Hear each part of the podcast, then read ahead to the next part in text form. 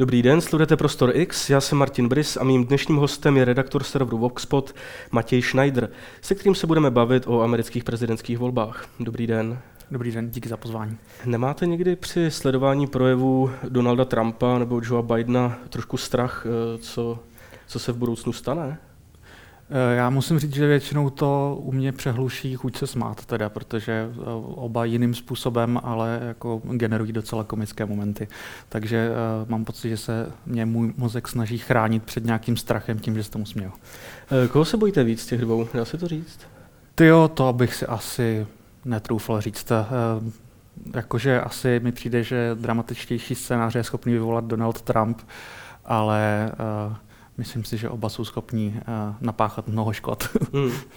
No, uh, ve Spojených státech eh, probíhají primárky, zatím se odehrály v menších státech, nedošlo tedy zatím k tak zásadním výsledkům, přesto začíná být pomalu jako jasné, kdo těmi kandidáty bude, ať už na jedné nebo na druhé straně. Tak si říkám, jestli ty letošní primárky jako nejsou jenom formalita už, jestli se tam může ještě něco dramaticky jako změnit. Mně přijde, že oni byli trošku formalitou od začátku, akorát uh, hold uh, celý ten mediální ekosystém, nejen americký, ale ostatně celosvětový, je docela nastavený na to, že to sleduje a mám pocit, že občas novináři mají pocit tam nasa- eh, tendenci nadsazovat asi to drama, protože prostě samozřejmě je lepší pokrývat něco, kde o něco jde. Myslím si, že to od začátku bylo docela jasné, že to moc jinak dopadnout nemůže a, a obzvlášť po těch výsledcích z prvních států, byť jsou malé, tak jsou vlastně dost uh, jasné, že uh, jako vlastně už moc nic nás překvapit nemůže. Ono ostatně na té republikánské straně kde přece jenom šlo o trošičku víc, bych řekl. A tak teďka ty poslední výsledky z Nevady jsou vlastně pro tu poslední zbývající Trumpovu rivalku Nikki Haley tak zdrcující, že je vlastně otázka, jak, jak dlouho ona tam ještě jako vydrží. Hmm. Protože no. ona čistě v té nevadě, jenom abych to dovysvětlil, tam byl trošku komplikovaný systém, ono se tam vlastně volilo dvakrát a, a v tom jednom kole eh, vlastně ani Trump vůbec nekandidoval, ale ona stejně nebyla schopná zvítězit, protože všichni Trumpovi podporovatelé eh, tam hlasovali pro možnost žádný z výše uvedených kandidátů a tenhle ten žádný z výše uvedených kandidátů vyhrál z více než 60% a teprve s 30 bodovým odstupem byla Nikki Haley, takže já myslím, že v momentě, kdy Nikki Haley je schopná prohrát v nějakém státě uh, i s vlastně Trumpem, nikomu. Proti nikomu, tak moc není co řešit. Hmm. No, to mě právě zajímá, protože ono to vypadá celkem bizarně a to, ať už jsou to ty primárky v Nevadě nebo naopak v New Hampshire, tam eh, se stalo něco podobného, akorát teda na konto demokratů. Mm-hmm.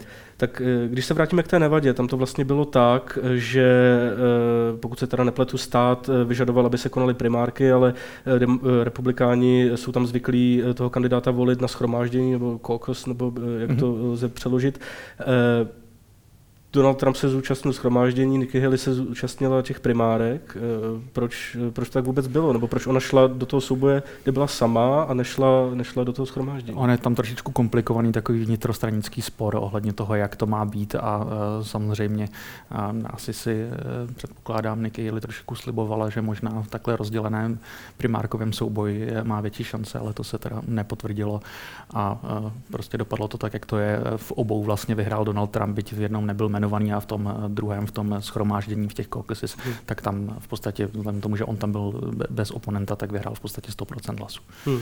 No ono zároveň potom teda v tom New Hampshire, kde se bavíme o demokratech, tak tam eh, vyhrál Joe Biden, eh, který zase ani nebyl na hlasovacím lístku, což je taky bizár trošku, mi přijde.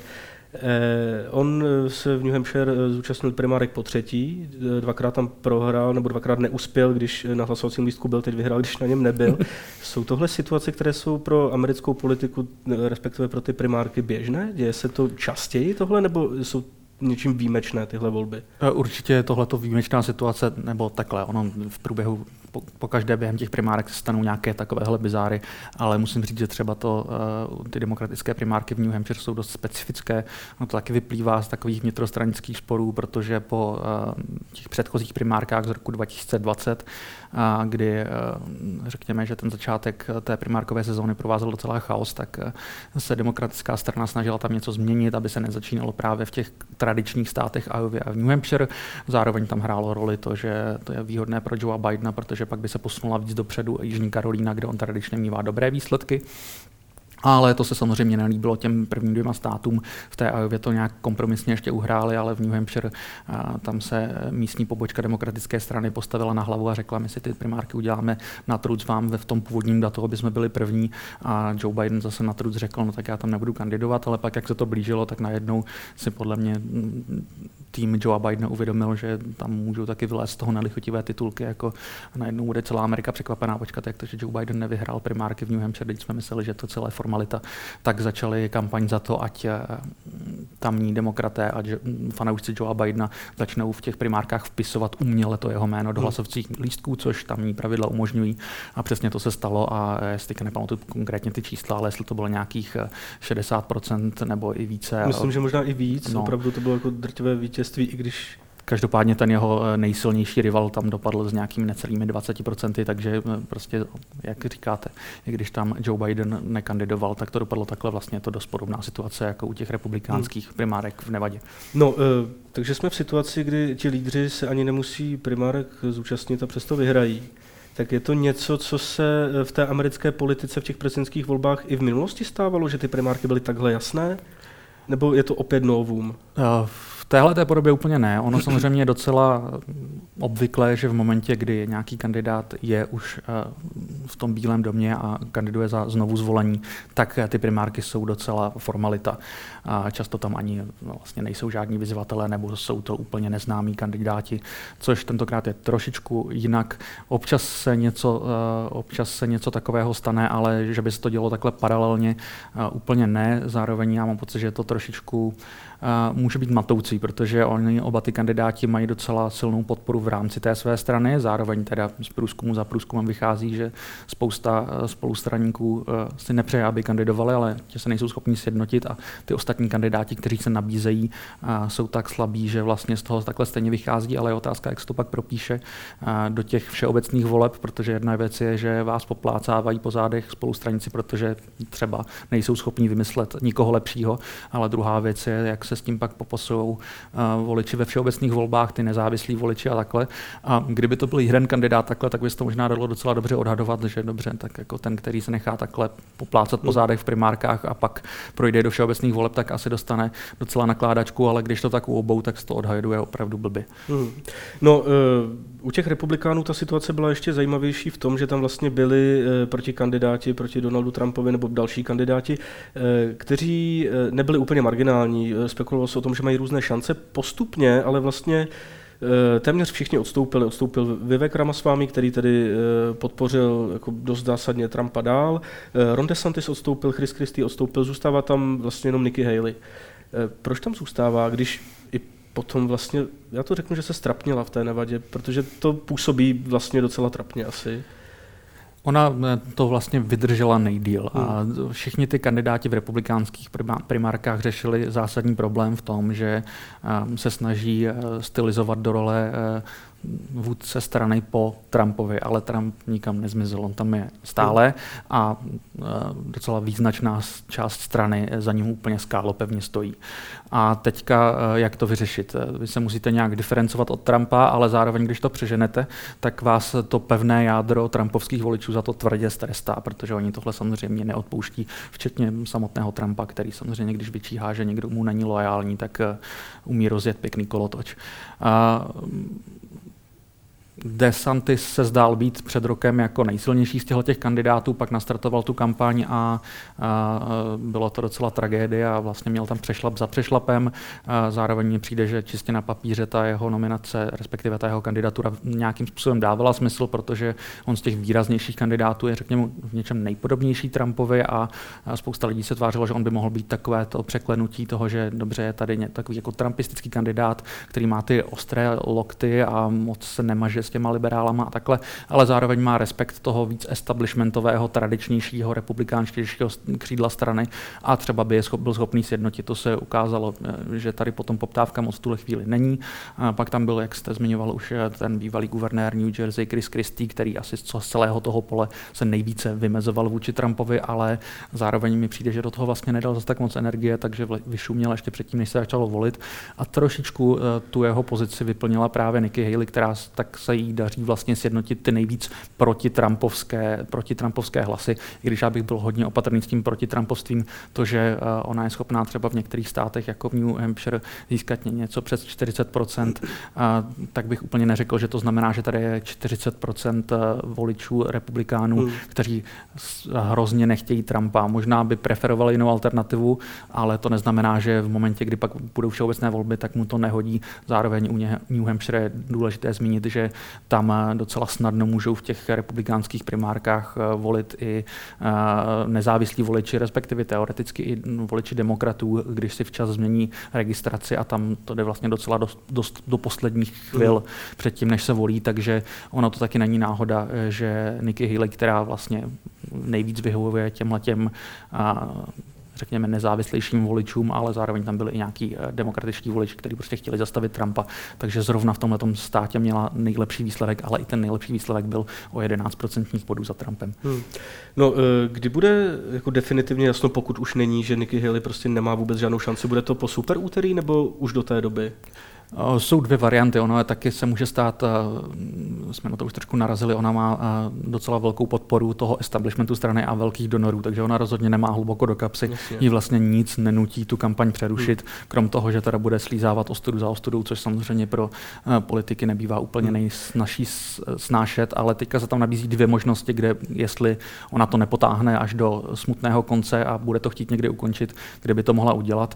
Jedna varianta je teďka 24. února února budou primárky v Jižní Karolíně, což je její domovský stát, ona tam dělala guvernérku a to tak většinou v těch primárkách bývá, že pokud neuspějete ani ve svém domovském státě, což teďka vypadá, že ona tam neuspěje, tak když neuspějete ani ve svém domovském státě, tak to pro jistotu ukončíte, abyste se ušetřili další ostudy. Nicméně, pokud by to tak neproběhlo, tak se pak ještě nabízí to takzvané super úterý, což je tuším 5. března, takhle na začátku března, kde je tam celá řada států, já si nepamatuju přesně to číslo, je to něco myslím, přes 12. 14 možná, nebo tak no, nějak, tam nevím, 14 států, pak nějaké území, hmm. myslím, hmm. ale prostě hodně států. Jsou tam hlavně velké státy, i jako Texas nebo Kalifornie, což samozřejmě v těch primárkách je důležité, protože čím větší stát, tím větší váhu má pro tu samotnou nominaci. A v, tě, v těchto těch velkých státech má Trump opět tak drtivý náskok a vlastně, když se ještě bude volit ve všech těch státech najednou, tak je to taky taková možnost, kdy prostě se dá říct, OK, tak tohle už nemá smysl. Ale zároveň eh, někteří američtí komentátoři spekulují, že vzhledem k tomu, že opravdu jí netlačí ty peníze, tak možná to bude sbírat pod pár těch delegátů za delegátem až eh, do konce těch primárek a zatne zuby a bude ty ostudy snášet a pak se eh, tím nastřádaným, nedostatečným, ale přece jenom nějakým počtem delegátů bude eh, ohánět na sjezdu republikánské strany v létě a třeba se bude snažit něco vyjednat na Trumpově, třeba viceprezidentský post, třeba něco jiného. Mhm. Třeba viceprezidentský post ne nutně pro sebe, ale pro někoho jiného. Jasně. No, eh, napadlo mě v téhle souvislosti, jestli ona eh, nevolí takovou jako eh, strategii trpělivosti, kdy bude třeba i čekat, jak se vyvinou Trumpovy soudy, jestli vlastně Trump vůbec bude smět se voleb zúčastnit, protože pak by ona mohla mít výhodnou pozici v tom smyslu, že vlastně jako posledním kandidátem té strany. To se samozřejmě nabízí taky, byť Ono to teďka v tuhle chvíli úplně nevypadá, že by ty soudy s tím zamávaly takovým způsobem, aby se něco takového minimálně do toho letního sjezdu stalo. Ale samozřejmě, a jasně, může se tady stát něco nepředvídatelného. Samozřejmě taky velkým tématem těchto těch voleb je stáří obou těch hlavních hmm. kandidátů, takže teoreticky se může stát víc věcí. A pak je samozřejmě opět hrajou roli ty delegáti a klidně nemusí jít o to, že by Nikki Haley řekla sama za sebe, OK, tak já jsem tady pozbírala nějaké malé množství delegátů, tak to budu já, ale samozřejmě jí to dává nějaký mandát si víc toho vydupávat. Hmm.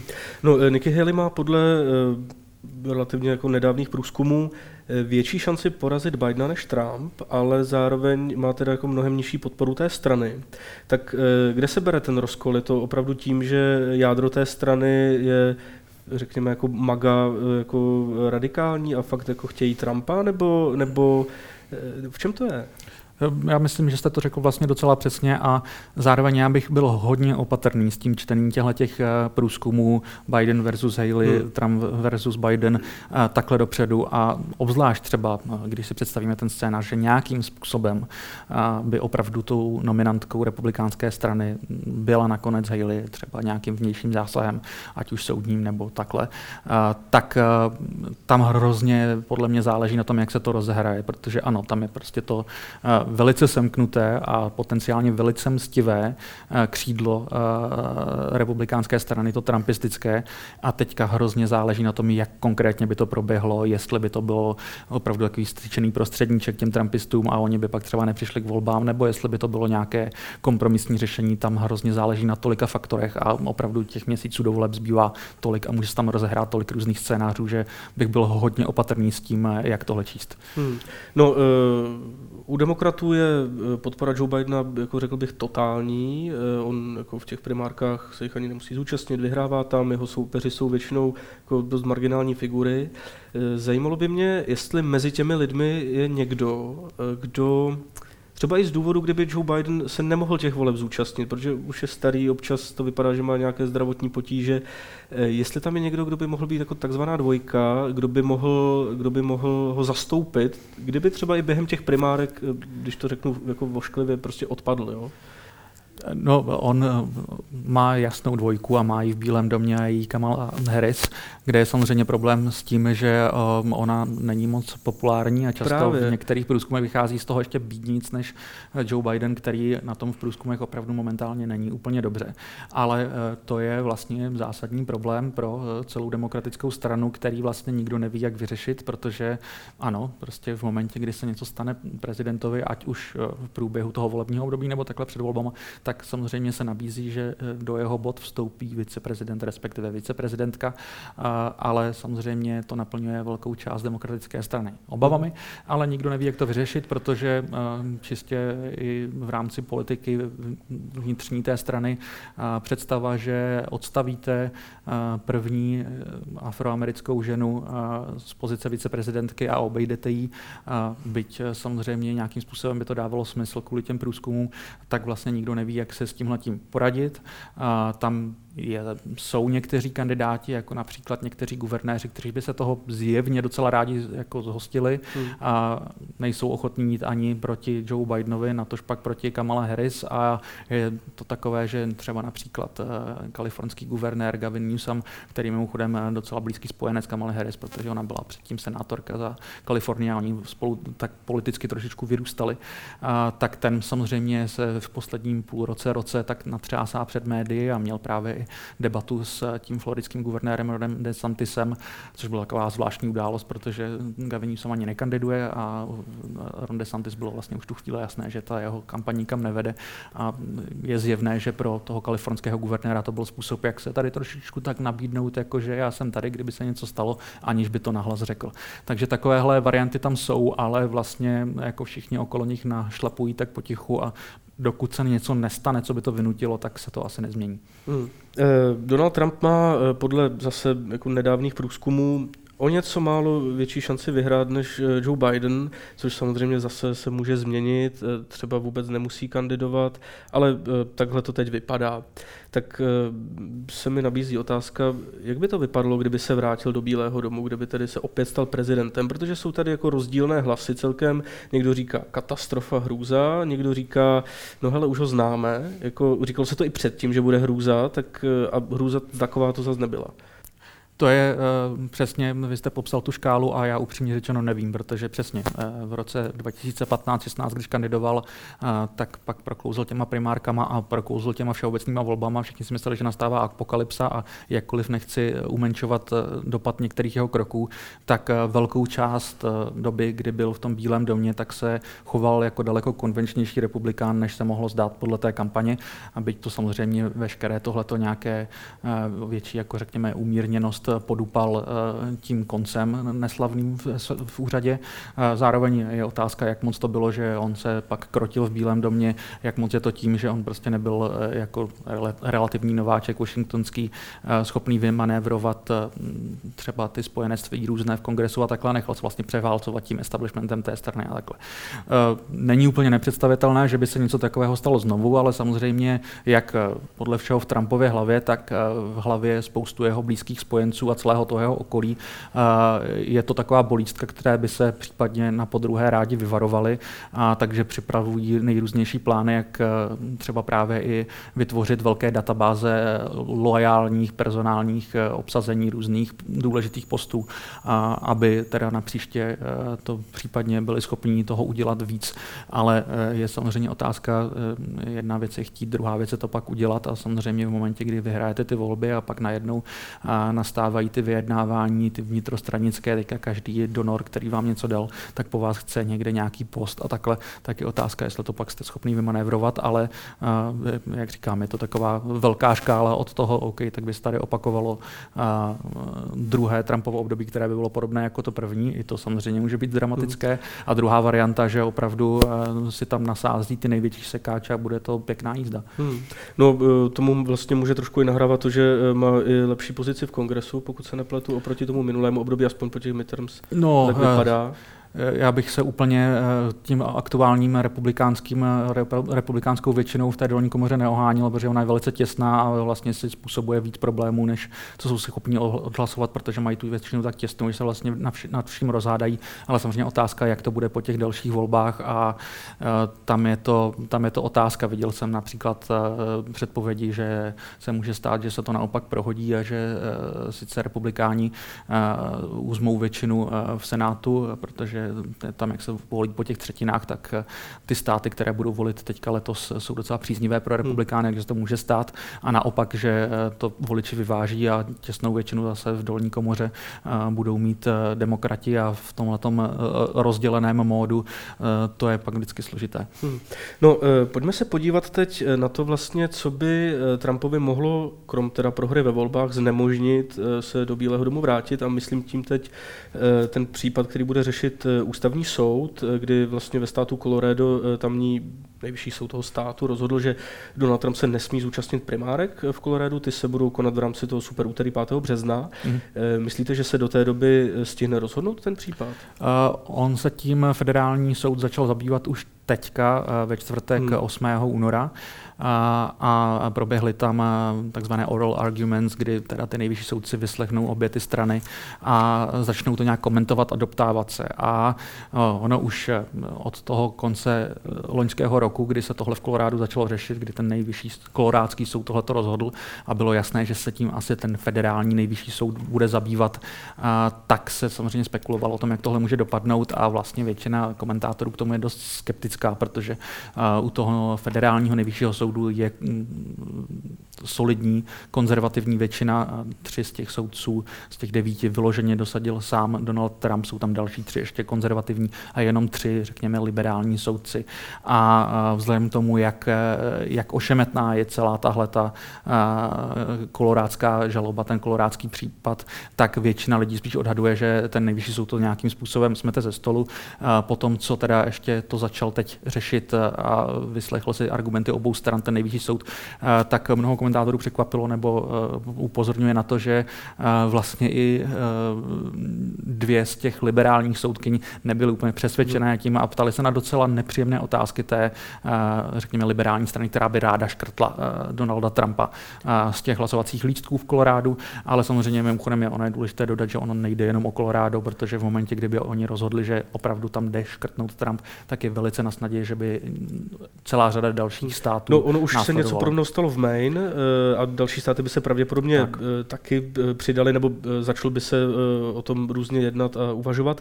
No, já bych se rád probral ty různé scénáře. Ono, něco se říká, že je pravděpodobnější, něco je méně pravděpodobné, ale oni všechny ty scénáře jsou zajímavé a já bych nerad diváky jako uchudil o to, že bychom se na ně podívali mně přišel vlastně jako velmi zajímavý pohled ten, protože i když se mluví o tom ústavním soudu, o tom nejvyšším soudu hmm. Spojených států, tak se často říká, že ti lidé, kteří v něm zasedají, velmi rádi vykládají ústavu, prostě co je psáno, to je dáno. Neslou, neradi ji interpretují. Což může níst různá úskalí. A jedním z nich je třeba i ten scénář, který se mi osobně jeví jako nejšílenější, a sice, mm. že Eh, Trump eh, by doslova mohl kandidovat, ale nesměl by se stát prezidentem. Uh, jako samozřejmě je to varianta, kterou občas někdo spekuluje a mně to nepřijde úplně pravděpodobné, že by k tomuhle sklouzli. Uh, tam, eh, pokud se bavíme o tom, že teda ty nejvyšší soudci, obzvlášť ty konzervativní, rádi vykládají eh, tu ústavu takzvaně tím originalistickým způsobem, který se hodně rigidně drží toho původního textu a snaží se najít ten původní význam, který tam podle nich eh, vpsali ti, ti autoři americké ústavy, tak ono i tohle je ošemetné, protože když se podíváte, kdo přišel s tím vůbec nápadem, že pomocí toho 14. dodatku americké ústavy třetí jeho sekce by podle toho možná a Trump neměl kandidovat, protože se dle této interpretace eh, po těch minulých volbách, obzvlášť toho 6. ledna 2021, zúčastnil, vyvolal vzpouru. Ale nebyl tomu. odsouzen za nic nebyl, takového. A to je právě přesně jedna z těch otázek. Ale co jsem chtěl říct, je, že i s touhletou teorií přišli uh, dva právní experti, kteří jsou konzervativní a z, tou, z takového, takového jednoho, uh, ne takové lobistické skupiny Federalist Society se jmenuje, která združuje právě dost konzervativní a originalistické právní experty. Takže ono to není úplně jednoznačné. Zároveň ty soudci u toho soudu během toho, co už tam proběhlo ohledně tohohle případu, eh, tak právě se snažili eh, debatovat zaprvé o to, jestli se to vůbec tenhle ten eh, dodatek dá vztáhnout a ta sekce dá stáhnout na úřad prezidenta, řešili, jestli vlastně může jednotlivý stát takhle zasáhnout do těch prezidentských voleb a takhle. A naopak se velice konzervativně i někteří z těch, kteří nejsou vlastně nominálně úplně konzervativní, drželi toho bacha, tohle přece nemůžeme udělat. Takže ono to více méně teďka spíš vypadá, že oni to nějakým způsobem způsobem smetou ze stolu, ale samozřejmě otázka, jakým způsobem je otázka, jestli tam přesně nebude nějaká snaha jako taková úlitba, že říct, OK, kandidát jde teoreticky takhle odstavit od voleb, ale musí tam proběhnout jednoznačný soud, který řekne, ano, on se zúčastnil spory, hmm. což tady u Trumpa úplně eh, takhle jednoznačně neproběhlo, respektive jde tak argumentovat. Hmm. No, eh, ono navíc se zatím mluví o tom, že on by se nesměl zúčastnit primárek v Coloradu, a e, podobně se o tom mluví u těch dalších států, ale ta nedávná situace nám ukazuje, že ten člověk ani nemusí zúčastnit těch primárek, aby tu stranickou nominaci získal. Je tam ještě ten krok B, e, nebo e, jak to jako je v tom, jak by to bylo, že on nesmí do primárek, ale pak by nesměl ani do těch prezidentských voleb. Jako Mluví se o tom, že je velice pravděpodobné, že eh, kdyby mu zabránili v jednom, tak by to pak mělo právní dopad i na to druhé, ale to pak už samozřejmě hrozně záleží na tom, jak konkrétně by bylo napsané to odůvodnění a eh, to si opět nedoval, ne, ne, netroufám úplně odhadovat dopředu. Eh, další věc je, jeden ze scénářů je dobře, tak jestli nemůže projít těmi republikánskými primárkami, tak on pak zase může kandidovat třeba jako nezávislý kandidát, což je docela náročné, náročný proces, kdy teda eh, musí vlastně eh, sám si vydobít, eh, aby byl na těch volebních lístích zapsaný, což je docela komplexní registrační systém, je to nákladný systém a takhle a samozřejmě to by byl úplný chaos, ale já si myslím, že v tuhle chvíli po tom, co proběhlo u toho nejvyššího soudu, to stále vypadá, že hmm. ten nejvyšší soud toho těmi primárkami normálně nechá projít. Hmm. Zároveň jako jestli by někdo mohl mít šanci tímto způsobem uspět, který v americké politice je značně neobvyklý, a sice, že by kandidoval jako nezávislý nezávislý, tak to je asi možná právě Donald Trump, komu by se to mohlo podařit, no, to je k tomu, jak je populární a jaké má zdroje. To je otázka, protože ono pak záleží na tom, jak by to přesně vypadalo, protože kdyby tam pak třeba, eh, řekněme, kandidovala za republikánskou stranu Nikki Haley a, a vedle ní by byl Donald Trump, tak oni by se trošičku ty konzervativní hlasy měli potenciál rozštěpit, hmm. Eh, zatímco Joe Biden by měl své jisté a možná by mu stačilo paradoxně pak na výhru míň, než kdyby proti němu stál jeden kandidát. No a eh, pokud se eh, ten soud eh, vyřeší až po tom, co volby proběhnou, eh, může to nějakým způsobem potom jako fungovat dál ten rozsudek, nebo, nebo bude vlastně hotovo, když proběhnou volby a do té doby se to nerozsoudí? To, tenhle ten konkrétní soud určitě má jak, nejvyšší soud teďka jako prioritu a to, že by hmm. se tohle táhlo do voleb, to se v podstatě nemůže stát to je, tam jsou ty další soudy s Trumpem, které se můžou táhnout, ale ty další soudy nejsou, nemají potenciál na to, aby mu vyloženě zabránili kandidovat. Hmm. No, uh, už víme, jaké to je, když Trump prohraje ve volbách, jaké to způsobí reakce veřejnosti a teda především jeho podporovatelů těch skalních. Jaké čekáte reakce, pokud by mu soud, a opět je to méně pravděpodobná verze událostí, ale pokud by mu soud tu kandidaturu zakázal? To by mohlo být pěkně divoké a samozřejmě záleží na tom, no, stejně jako minule po těch volbách, no, to, jak se k tomu postaví Donald Trump, a jestli tady bude volat po nějakém tomu, aby se jeho podporovatelé tomu třeba i násilím bránili, tak to samozřejmě to může být divoké, pokud on se naopak rozhodne, že si řekne OK, tak já vám na truc budu kandidovat jako nezávislý, tak to může být divoký narrativ, ale nebude to třeba tak nutně Eh, násilné. Hmm. No protože uh, ono ty násilnosti uh, nastaly i po těch prezidentských volbách minulých a vlastně ti republikánští ultras, když to tak řeknu, hodně mluvili o ukradených volbách, o volebních podvodech a o těchto věcech. Přijde mi, že v poslední době už tuhle retoriku opouštějí, přitom to několik let bylo prostě jejich jako hlavní téma. Proč to dělají a budou schopni to zase vytáhnout v případě, že bude potřeba? No, uh, ono to prokapává trošku z vrchu. Ono o tom ty, spousta těch republikánů mluví, protože o tom mluví Trump, anebo spousta dalších vysoce postavených republikánů. Uh, co myslím, že tam trošičku proběhlo, byť si nejsem jistý, jak moc u Trumpa, ale uh, u celé řady republikánů mám pocit, že eh, po eh, několika volbách, které proběhly mezi těmi prezidentskými volbami, třeba prostě doplňkové volby eh, do kongresu a tak dále, tak si myslím, že docela si velice pragmaticky uvědomili, že ono to není nejchytřejší říkat svým voličům dlouhodobě, podívejte, oni vám ty volby stejně ukradnou a stejně je to celé cinklé, protože když vám tohle někdo stále říká, tak proč byste se namáhal dojít k volbám. Takže ono tady je tenhle ten problém. Myslím si, že to je úplně nejjasnější důvod, proč to trošičku vymizelo. To, že to tam je stále připravené a vlastně velká část té strany takhle uvažuje, to určitě popřít nejde. Myslím, že to bylo vidět i e, teďka u těch primárek, jak i vlastně v rámci té strany někteří ty kandidáti mají tendenci, kdykoliv je nějaký nepříznivý výsledek pro ně, tak sklouznou k tomu, no, ono to vlastně celé bylo cinklé, takže ono to tam někde je. Zároveň mám pocit, že opravdu si na to dávají trošku víc pozor, jednak z tohohle důvodu, o kterém jsme teďka mluvili, a, jednak z toho důvodu, že mám pocit, že voliči prostě chtějí slyšet, co uděláte s tou zemí, ne to, že budete furt dokola hmm. litigovat volby, které proběhly už skoro před čtyřma rokama. Hmm. No, uh mám takový pocit, a možná mě vyvedete z omylu, že se Spojené státy vyvíjí takovým trošku jako decentralizačním směrem. Všimám si toho třeba u sporu Texas versus Washington ohledně vlastně osnatých drátů na hranicích, které mají zabránit migrantům, aby se do Spojených států, respektive do Texasu dostali. Eh, tam je ten sport celkem jasný. Pak jsou vlastně i divné případy eh, těch primárek teď, eh, kdy vlastně různé státy si dělají na truc nějaké svoje, svoje, svoje termíny nebo svoje způsoby.